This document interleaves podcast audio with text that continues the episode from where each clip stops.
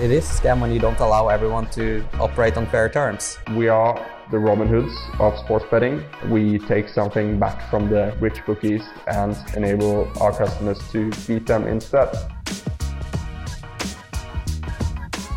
As you guys can see, our mystery guest is pro sports bettor Haru, but unfortunately he doesn't talk, so you have to make up what he says. Oh, there he goes. Got you, mate. Yeah, sorry, it's a bit noisy here. We're moving in furniture, just moved into the new house, but I still wanted to hop on and see what's going on. I haven't talked to you in a while. I know, mate. When do you reckon the last time you came on a TradeMate show was? It was before the college basketball season, so at least like 6 months. Yeah, you're a busy man. How's it going? How's everything? Good, mate. You just missed me talking about my TradeMate results for about half an hour, so you missed quite a lot. Exciting times with TradeMate. Yeah, you were sharing with everybody about all the millions you made this year, or what? Yeah, basically. I don't want to gloat too much, mate, but yeah, essentially that's how it works. Yeah. What have you been trading on today? Well, I just took over. Actually, my partner Drew was trading, so I just hopped on. I run in the afternoon today, but yeah. You know, right now, like this time of the year, we're basically trading NBA still. College basketball just finished, so no more of that right now. We're doing some NHL, some baseball here and there, and then obviously UFC, football, and tennis. Tennis has been pretty big for us lately with all the tournaments all up and running right now in the midst of the season. But yeah, pretty much everything to answer your question. Yeah. Whatever's available. How's all the UFC stuff going? It's been okay. I mean, we kind of haven't seen, you know, as like that good of opportunities lately in terms of like, you know, trading back and forth on things. But I think this Usman Masvidal fight that's coming up is gonna produce some liquid positions to trade in and out of. Does that bring back memories? The first fight, mate. Yeah, for sure. It's like it's deja vu all over again. Yeah, geez, I remember you telling me and George about that position you built up, mate. That was quite a position, mate. So it should be, I mean, you would think it'd be quite the same. It should be a bit more popular this time around. More people, more eyeballs. So, did you do anything with the Jake Paul and Ben Askren market yesterday? Because there's a lot of volatility and a lot of, you know, moving prices across the market. I was curious if you did anything there. Yeah, no, I didn't. I didn't know. I've never seen this Jake Paul guy fight, and I know Ben Askren's a terrible boxer, so it was just like, to me, it was a bit of a circus. Like, you know, there was all probability in the world that that Ben Askren was going to come in like terrible shape and like just didn't really care, just there for the money. And same for Jake Paul. I just don't trust either of them. So yeah, I stayed away, mate. But Ben Askren, I think, was like about a month ago, he was like 3-point-something in odds, and I don't know, was he? Did he go into like 2s or something yesterday? Yeah, at one point I like Pinnacle, it dropped to like 2.15. But wow. I mean, yesterday was perfect example of like the market is only as like efficient as like the supply and demand. Like if there is kind of square action or whatever, people are just betting for entertainment that usually don't really partake in, you know, traditional betting markets, like let's say, you know, soccer or NBA, stuff that pretty much closes efficiently to what the line should be. These are like very interesting situations because yesterday, you know how the fight played out. It wasn't an exact representation of what the true probability of Jake Paul winning that match. I mean, you could just see within the first minute of how the fight was going that it was more so that closing price was just based on the undiscovered variables that like people were just willing to, you know, pay the price on something that was still subjective. So, I mean, that's one thing that I've been not giving, you know, in those kinds of spots or in those kinds of matches, like you can't even really say that, hey, like the closing line value is the exact representation of a match. So I've been trying to like pick and choose my spots on which you know, games or leagues that I'm going to respect the closing line value as opposed to some other ones. And yesterday was a good like learning experience just for our trading team in general. Yeah, I mean, that's like it's a one-off event, isn't it? So you can never really like it was such a random event that to say that the market was efficient is probably wrong.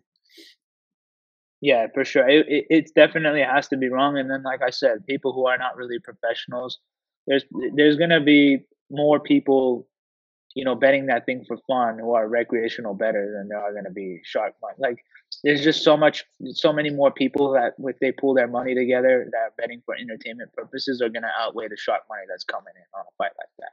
They're just betting for entertainment purposes. Yeah. All right, mate, we've got some questions come through. Sam Miller says, is Jonas Gjelstad human? Yes, mate, he is. He's human. I've touched him. I mean, that sounds really creepy, but he's a real person. Don't know if Haru's real, though. I've never touched Haru, so maybe one day. No, I'm just a hologram. I just come on these things. I plug in a little chip in my computer, and I just pop up. He says the guy's volume is so much larger than any other sharp. He would make 300 bets a day. I'm curious, so how he finds value on that many bets. I think Jonas has a pretty similar approach to what you do, Haru. So, yeah, me and Jonas are very similar. I actually was talking to him last week. Were you talking to Jonas last week? Yeah, we're doing a few things together. Can't really share what we're doing, but we're doing some stuff, some tag team in on some trading. Beautiful, nice. Yeah, but yeah, it's definitely, we kind of, after talking to him a little bit, it seems like we're doing a pretty similar approach to what we got going on. I mean, it's not my business to share what he does, but there are similarities, like just high volume approach, getting a lot of bets in, you know, just billing a lot of stuff, whatever has value. Like at this point of our business, we're just trying to get as much as we can down on stuff that has an edge, because it's the only way that, you know, you can really sustainably scale. And this business is just have more information, bet more things. Because it, like, you can't bet an unlimited amount on whatever it is like you want. Like, you can only take whatever liquidity is offered in the market. So the objective becomes like trying to bet as much as possible and also trying to bet as many things as possible. Yeah. How does that work out, I guess, like when you're building a relationship with another sports better, or I guess anyone in the industry? Like, how does that process work out? Is it just as simple as like sliding into some DMs, or how does it work? I mean, for the most part, yeah. You know, I've, you know, been on a few podcasts here and there, so people listen to that stuff, and then they reach out and they're like, hey, we have this and this account, or do you want to partner up on such and such? And we're like, yeah, sure. If like the structure or like the agreement or the partnership works out, or it's in line with what we're doing, then there's opportunity there. I think just building like a network of people who are in the same space, whether they're betting like you or aren't necessarily betting like you, have access to certain accounts. Like, it's cool. Like, I feel like that's one of the most important things is you try to get to that next stage of like betting is like building up a network and like seeing how other people can help you, how you can help them, and just exchange value. I think it's a valuable thing to do in this business. Yeah, nice. Neil says hi. He says, nice to see you again, Haru. How's things? So how is things, mate? Good? Yeah, everything's going good, man. Just been pretty busy because of like the move to the new house. Oh yeah, that's right. Just trying to knock that out of the way. You could see it's like a little messy here, but this is the new space downstairs. Look at that. Jeez, he's gone big time. I actually got to show people now that I'm here. I'm on my iPad, so I can show people. Mate, people one day I'll come over and we can do a house tour like we did with Jonas. Yeah, for sure. I'm going to show you the projector real quick. So this is how it looks like. This is going to be a little sports betting room. Oh, I love it. Getting a new couch in here, but there's a 100-inch projector here, so all the big-time matches are going to go up here. Nice. So this is going to be my little area, and then right here is where I'm going to put my desks. So I'm going to have like a view of the projector while I'm working. Awesome. Good stuff. But yeah, man. I mean, things are good. It's good that it's slowing down a little bit just so we can catch up. I think like COVID threw a lot of plans and scheduling things in whack this year because like we were planning on taking the summer off and then we didn't really take the summer off. It was like NBA and stuff came back and then like all the football leagues in Europe like kind of didn't even really take a break. The Bundesliga came back and then it was just like one after another. And then the season ended, they started again. Yeah. Do you, it's like, does it ever have an effect on your trading? I guess do you get to the point where you're thinking like, I need to take a break or I'm just getting like, I'm just not as good as I can be, if you know what I mean? I mean, yeah, I guess it does help in a sense that like Drew and I can split our times like on screen trading. But even then, like, even when we're both, like, splitting, it's still a lot of work because, like, we're just, like, trying to get or be on as much as we possibly can each individually. So it still requires a lot of hours. I mean, of course, some days you're going to wake up and you're going to be like, damn, like, I don't feel like trading today. But, like, when you sit on the computer and then, like, you start seeing stuff flashing, you're like, I got to bet this, I got to bet that. Yeah, you can. And you gotta, you know, you see this move and you see that. And next thing you know, like 5 hours have passed by and you just like, you didn't even really feel it. So, I mean, when you like love what you do, like you just kind of push through it, even like during hard times, like because you're like zoned in that moment, at least for me, you're zoned in that moment, you're trading, like you enjoy doing what you're doing. So time passes by like really fast. So we don't feel it as much, but you know, your body does like it's a body and mind thing to me at this point. Like my mind tells me like to push, but there are certain things of like, you know, having to sit all day or being in front of the computer is not really something that I enjoy as part of this job. But you just kind of push through it and then like looking forward to like the summer and like knowing that we're going to get at least 1 month off. It kind of balances, you know, working the entire year. I've always said, and I mean, this is just general advice. I'm, you know, sharing some of my, you know, my philosophy. Like, if you, you know, not all things in your life have to be balanced, like in the short term, but like in the long term, as long as they kind of all balance themselves out, I think that's a healthy approach. Like right now, I just spend a lot of my time working and trading as much as I possibly can, you know, because I imagine that, you know, down the line 4 or 5 years from now, things are going to be different and I have to spend more time with family and such. So I'm just trying to, you know, spend this time still young and stuff, trying to work as much as I possibly can. And then probably things will start, you know, balancing out to be more involved with family and such. Yeah. Are you so in the summer, you'll just take a whole month off and no trading at all? I mean, we'll still trade, but it's not going to be as extensive or like require us to be like from our big setup. You saw my setup, like the 3 monitors and stuff. I don't think the menu is going to be as extensive, you know, with college football and basketball, NBA, all those American sports kind of pretty much being on break. We have the flexibility of like having a smaller setup and being mobile and just betting from, you know, wherever we are.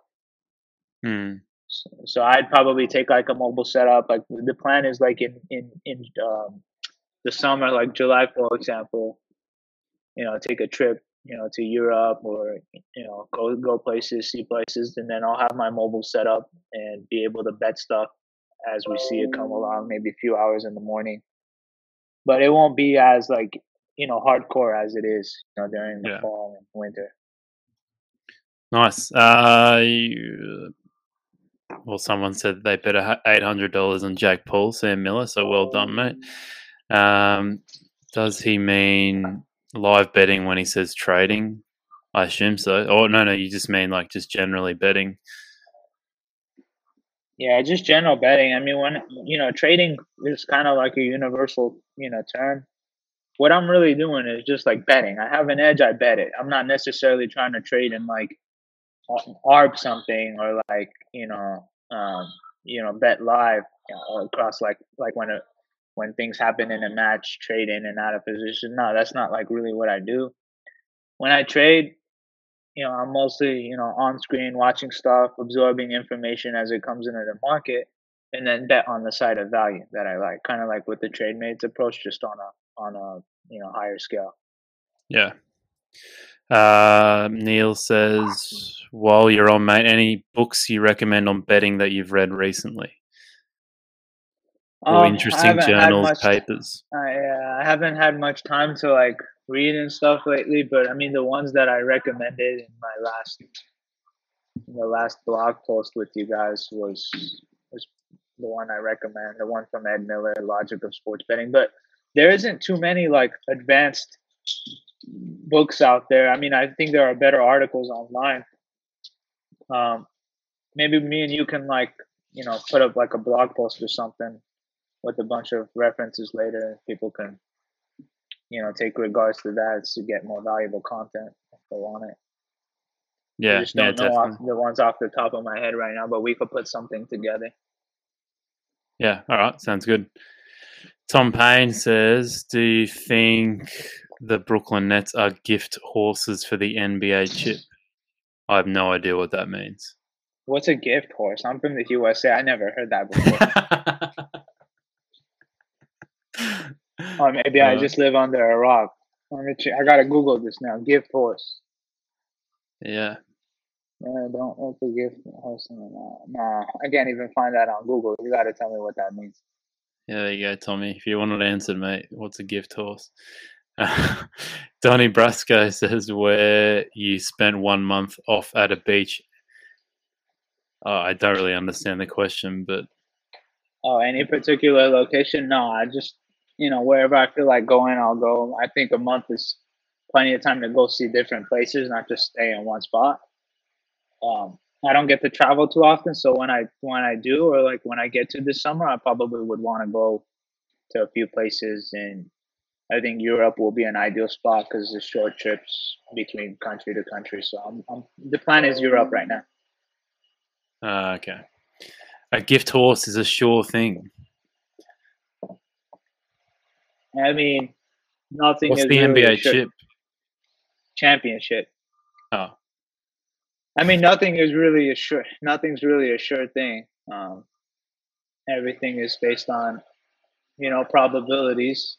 Are they likely to win the championship? Yeah, but I wouldn't necessarily say it's a gift of a championship, because I mean, they are dealing with.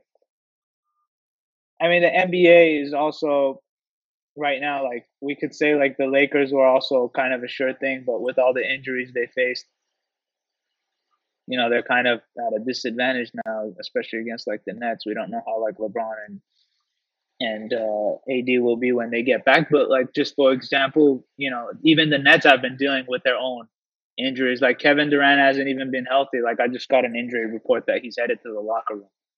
So like, you don't know what's going to happen with these spots. Like 1 month in from now, like LeBron and AD can come back and they'll just be really healthy and play. I think based on how it's priced right now for the Nets, they have to go through a lot of good teams still to get to the championship. There's still some contenders in the East, and then the West is already strong. So I think it's all priced in.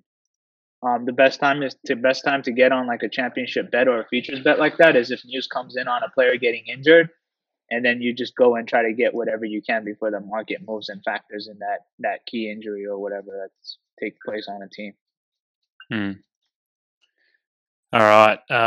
So you're going to go to Europe, mate. That'll be lovely. Any countries in particular you're thinking? Well, we're going to it's going to kind of be like a last minute trip because we're going to see like who's going to have like strict restrictions or whatever with COVID. So it's kind of up in the air right now. Last year we had already planned a trip and we were going to like Rome, Greece, was going to stop in Armenia as well. But this year we're just going to kind of go and take it like, maybe a couple weeks in advance and see what we can put together based on restrictions. Nice, mate. One day you can come to Australia, mate. That's how to really spend a month, mate. Yeah, I was actually in Australia a few years ago, or a year and a half ago. I want to come back. My wife has family there, so I'll be there soon. Nice, brother. All right. How do you handle losing runs? Do you take a break or ride it out, mate? Not really, man. You have to write it out. In December, we took a big. We probably lost like 30% of our bankroll. Like that's the probably the biggest downswing that we've had. And when was that? December. Yeah. December, like this, like maybe 4 or 5 months ago, we had maybe lost like 30% of our bankroll at the time. It was just a lot of money, and you know? We were just like kind of in a position because we were like so used to winning. We're like, all right, like, are we doing something wrong? Like, you know, what can we do differently? And I think it was just a very good, it was a good moment for us to embrace ourselves and also endure that emotional effect it has on you when you go through such a losing streak, because I don't care who you are. Like if you lose like 30% of your bankroll, especially if you aren't, you know, high stakes, you know, sports bettor, you're going to feel it, you know, because you're not like playing with play money. So in those moments, it's just a good opportunity to really strengthen your character and your personality, and know that if you can get through a moment like that or a situation like that, then it's going to help you. Like if you encounter a situation like that, like let's say, you know, another 6 months from now, or 3 months, whenever it is, because if you do this for long enough, it's bound to happen. If you like, let's just say you're, you know, you have like, let's say, a 5% chance of having a losing month or 10% chance of having a losing month based on the volume that you're doing and the quality of the plays that you're betting, then it's going to happen. If you bet 3 years in a row straight, you're going to have one of those months, no matter how good of the decisions you're making or what kind of plays you're placing, it's going to happen. So we don't really take a break. I think the one thing that helps us in me personally in a situation like that is having a betting partner.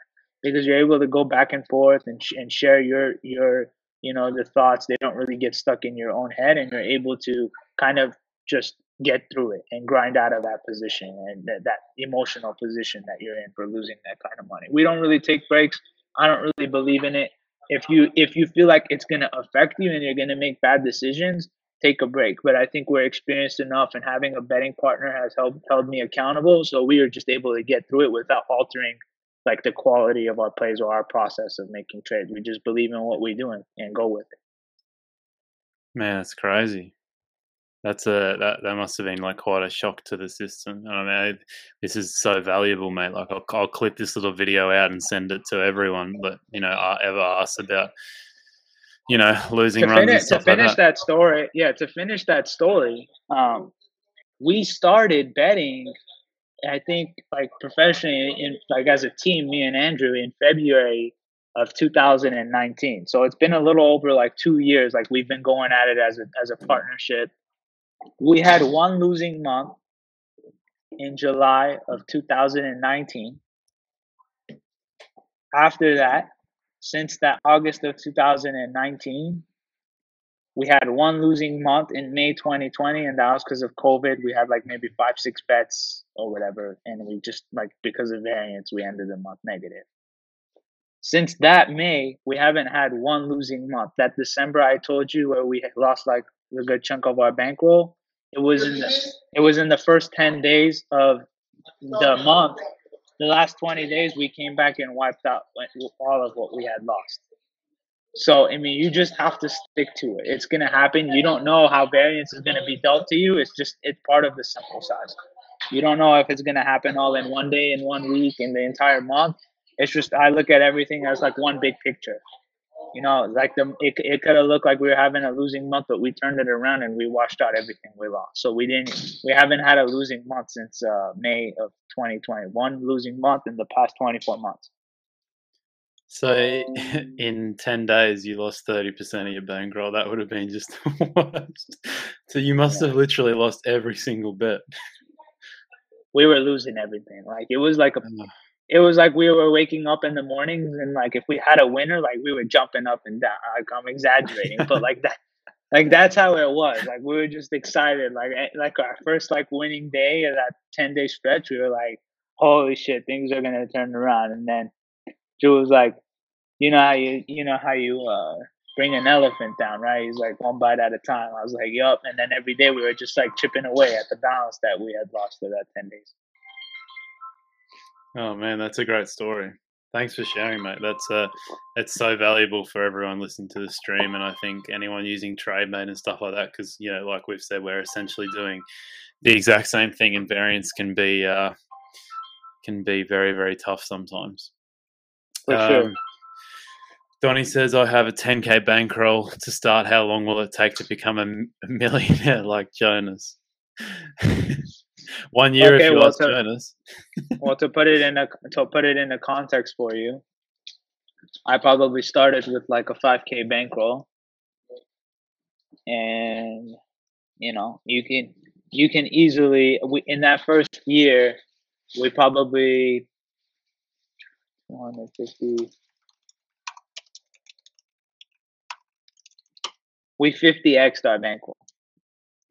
And then from there, it's just like, so I think that, you know, if you're positioned with the right resources, like in terms of outs and stuff, like 500K is like doable. But, you know, that's like you making good quality decisions, like really pumping volume, making sure you're like your turnover is like churning every single day. Like when we started that 5K, like I was like putting all the 5K in play. Like I wouldn't bet games like, you know, towards the evening or like the next day. Like now I do. Now I can put positions for like next month if I want to, just because I have to leverage our, you know, our capital and put it to work and wherever I can, because otherwise the money would go underutilized. But back when I first started, I was like trying to look at like what I can find an edge in games that were about to start or about to, like, you know, like an hour away or like 2 hours away, just so I can make sure that the money was not tied up for a long time. Because when you're trying to build your bankroll, it's really important to make your money as liquid as possible. You don't want to go, if you have like a $5,000 bankroll, you don't want to go and put positions like 10 positions on futures bets or like who's going to win the Premier League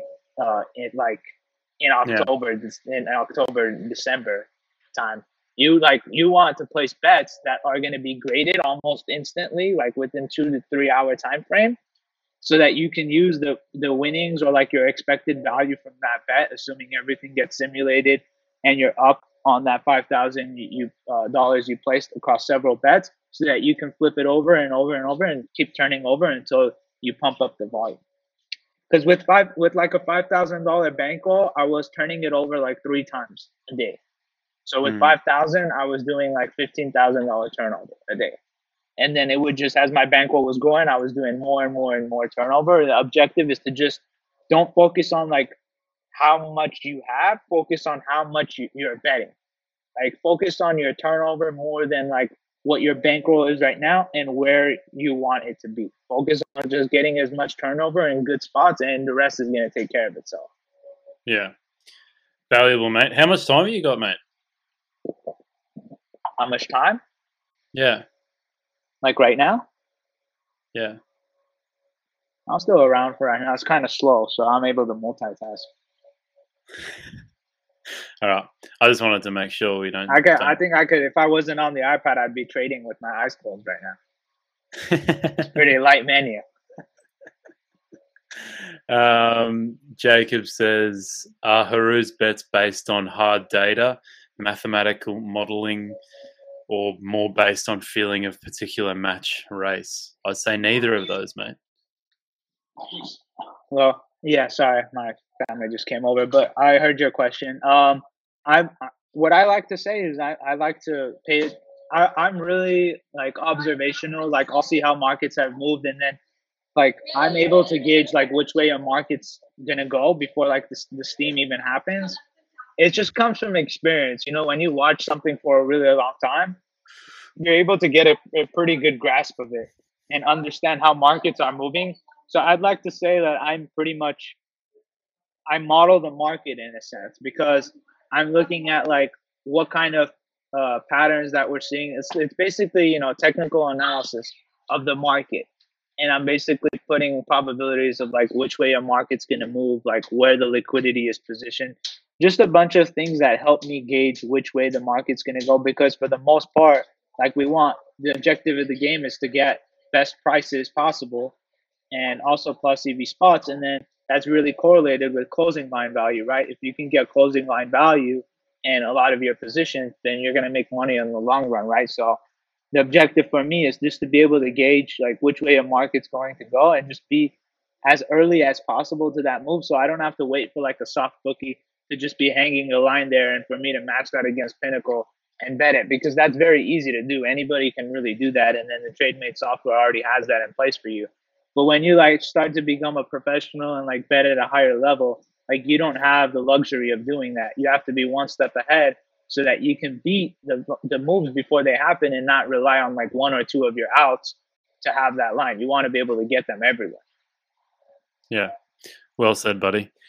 I think Connor's here got some questions about accounts. So he says, how do you deal with restrictions on your accounts or new regulations? I'm getting a lot of KYC or know your customer. Do you from a lot of sports books these days, slow withdrawal times and asking for selfies with documents? Do you have these problems in the US? I mean, with any like regulated bookmaker, whether it's in Europe or US, I mean, it's just a headache. Like you open up an account, it's under your own information. It's just a headache. They you know, within a week of betting, 2 weeks of betting, your account gets shut down. We've adopted a more, you know, partnership model now where we're like getting accounts from people, whether they're like creditor accounts. And we're basically leveraging those. A lot of what we do right now is not even with those, you know, the soft bookmakers or like regulated bookmakers. We still use them, of course, on accounts that are good to us and they provide us with decent limits. But you just kind of, my best advice to you is just to think outside of the box. Think outside of the box, get creative. There's always a way to get money down. Don't break the laws, you know, do things legally, make sure, you know, like every country is going to have their own rules. I've been hearing, like, I don't know if Alex knows more information on this, but I know that the Value Betting Blog, you've heard of that, the TVB. Yeah. They came out with an article that was talking about like how you GDPR, can bypass like the Euro.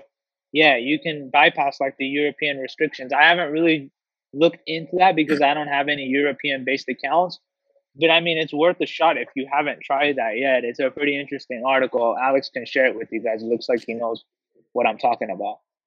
Yeah, we've had heaps of customers try it and no one's been successful so far. I think a lot of the bookies basically just say that they're not allowed to delete your data or something like that. They basically just come with a bunch of excuses saying that they have to hold on to your data for like 7 years or something like that. I'd have to go through and look at some of the messages that I've got about it, but yeah, I haven't heard anyone so far that's been successful with it. I think, I mean, it's funny in a, if I had to guess why, maybe they've seen that article, or I mean, I would assume there's lots of other blogs producing kind of similar articles about how you can get around unrestricting your account. So maybe they're onto it and they're just foregoing those kind of things that they have to do. There's always a way to get down, though. Just be creative. I mean, I can't really – if I give advice, it's going to be advice based on where I'm located. So what I'm doing here might not, like, work for you geographically there, but the best advice I can give you is think outside the box and make it happen. You know, like, I'm doing it. Jonas is doing it. We probably don't really want to, like, get too involved with, like, giving advice there just because we don't want to put anybody in, like, you know, like crossing the line or like giving advice on something that might be a gray area based on their country. So I don't want to really dig too deep into that, but all I can say is just be creative, look at your options and like just think outside of the box and see what other ways you can get down legally. Do you, when you open up a brand new account, do you proof it at all with, or do you have any strategies to make it look as dumb as possible?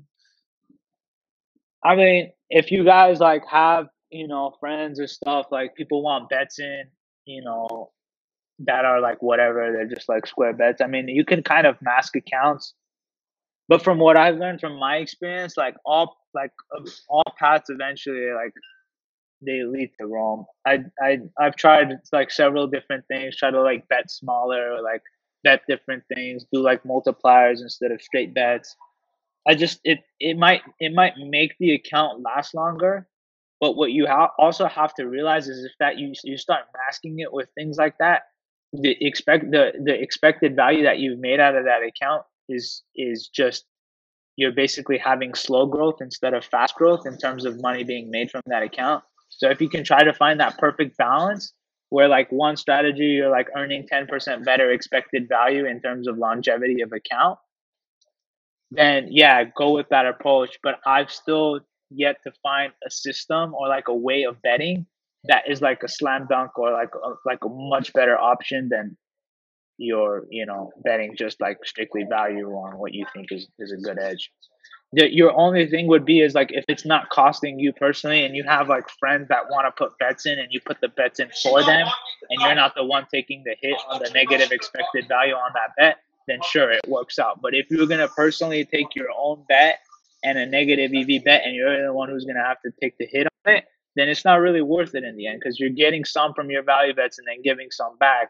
So it's just a slower process of getting banned or like limited, but you're still making a lot less in expected value during that process. So like I said, all paths eventually lead to Rome.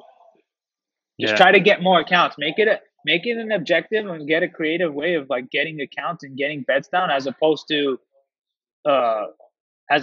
trying to make accounts last longer, because that's not really sustainable. Accounts are eventually going to get burnt. So if you want to do this professionally, you have to keep finding ways to replace your outs, your sports books. Yeah, well said, mate. Donnie Brasco is back. He says, bet sizing equals constant plus increased turnover or increased bet size to increase turnover. I think what he's saying is that, yeah, do I increase, decrease my bet size relative to my my fluctuating bankroll, I guess? Yeah, you usually what I was doing was like kind of using a hybrid Kelly model, because it's hard to gauge, right? Like how am I going to say I have X amount of dollars in my bankroll when a lot of it is tied up? I don't know how much money I have in my bankroll. How am I going to really Kelly that? Like, let's say you have all your bets in play, right? And you put like $4,800 worth of play on a $5,000 bankroll. You're with your $200 left. Like, are you going to Kelly it off of that $200 or are you going to Kelly it off of your $5,000 bankroll? The correct answer is like to do it obviously at the $5,000, but technically once it's invested, you don't really – hold on, guys. Sorry, it's noisy. Yeah, I was saying that you don't really – you basically what I was doing is I had like a base system. So like if I was betting like a few things like during that time block in the mornings when I was trading, I would set like, let's say I would do like a 1 unit to 6 unit, like a staking method. And then my highest bets would be like, you know, maybe 2% or 3% of my bankroll.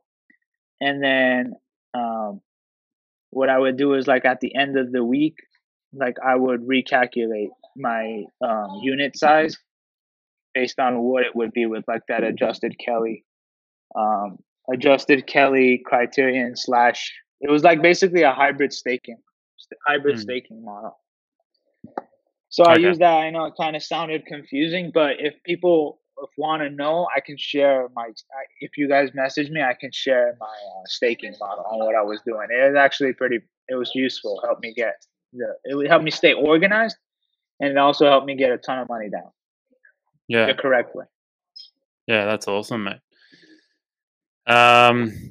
Question here from 13 Gibney. He says, how did you get into gambling and realize you had an edge? Are there sports where you tried but failed to bet?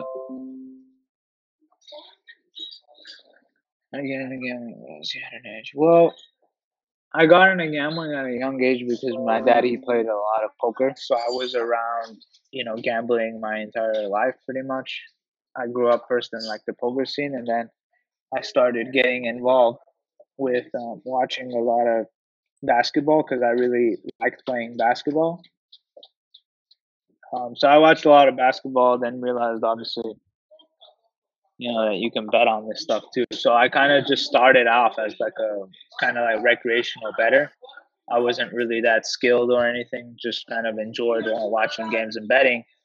And then that's how I kind of just like transitioned into like doing this profession. I started joining communities online, trying to learn more about how to beat the game. It was kind of a natural transition. I didn't really jump into it and was like, oh, I'm going to start value betting right away. As Spanky would say, I paid my tuition. I basically, you know, invested, you know, money and lost a lot of money early, and then kind of understood that I need to take a different approach, started learning more online, and then it just kind of became a natural progression of where I am now. There hasn't been a sport that I've really failed to beat. If there is a market where I'm not really sure about, I probably just don't touch it at all, because it's not really worth me investing money in subjective spots if I'm not really sure that I have an edge there, if that makes sense. So I'd rather just stay away from a market than put the money up and not know if it's plus EV or not. So I just try to get into really defined positions where I know if I trade this or bet this and I beat the closing line, it's probably going to be good. Yeah. All right. One more question here, mate. We can wrap it up. I've been going for about an hour and nearly an hour and a half. So, sure. So I mean, can you see that on the screen? It's probably best if you read that question. Is this the Kelly formula? I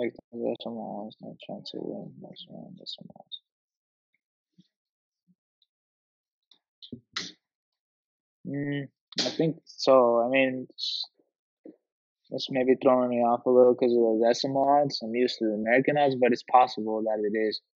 But either way, I'll share with you guys. I'll give it to Alex, and then he can post it maybe on some blog or something. It's gonna be like the staking model. Maybe I have it here. I can post it real quick.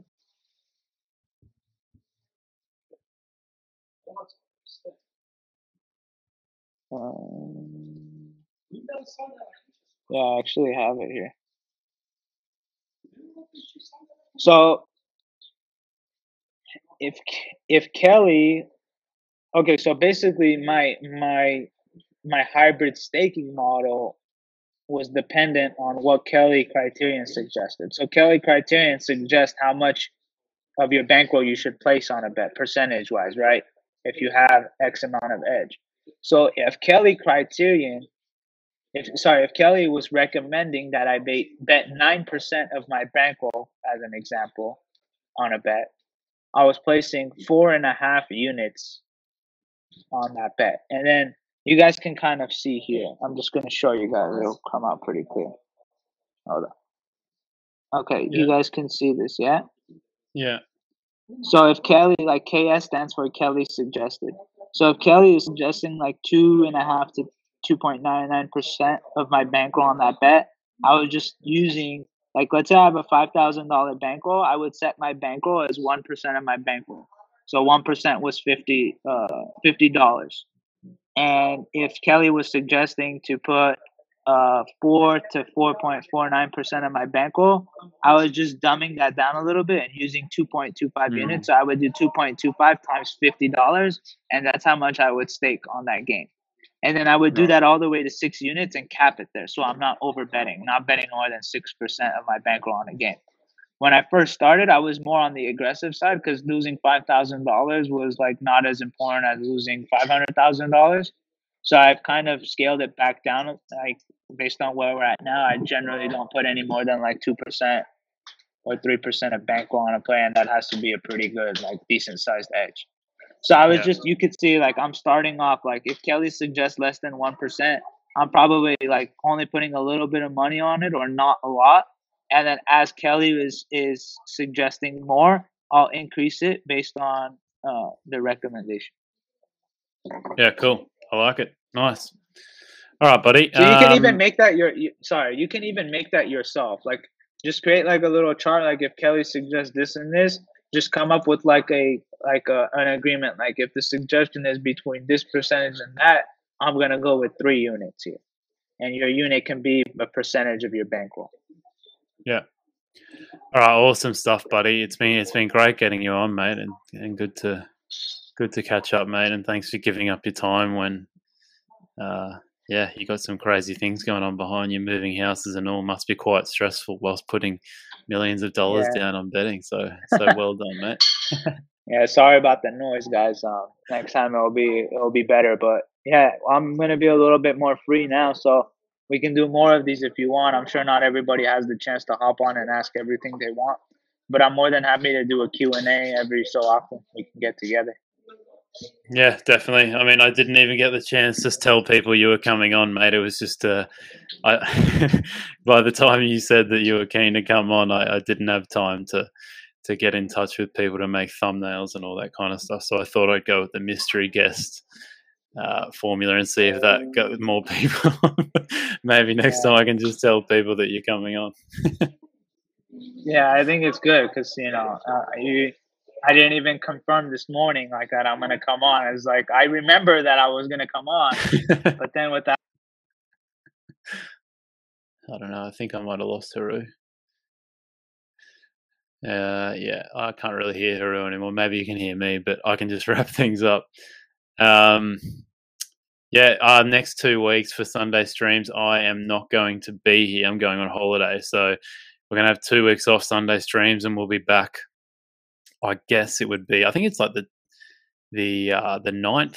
Yeah, the 9th of May will be the next Sunday stream. So I will catch you guys then.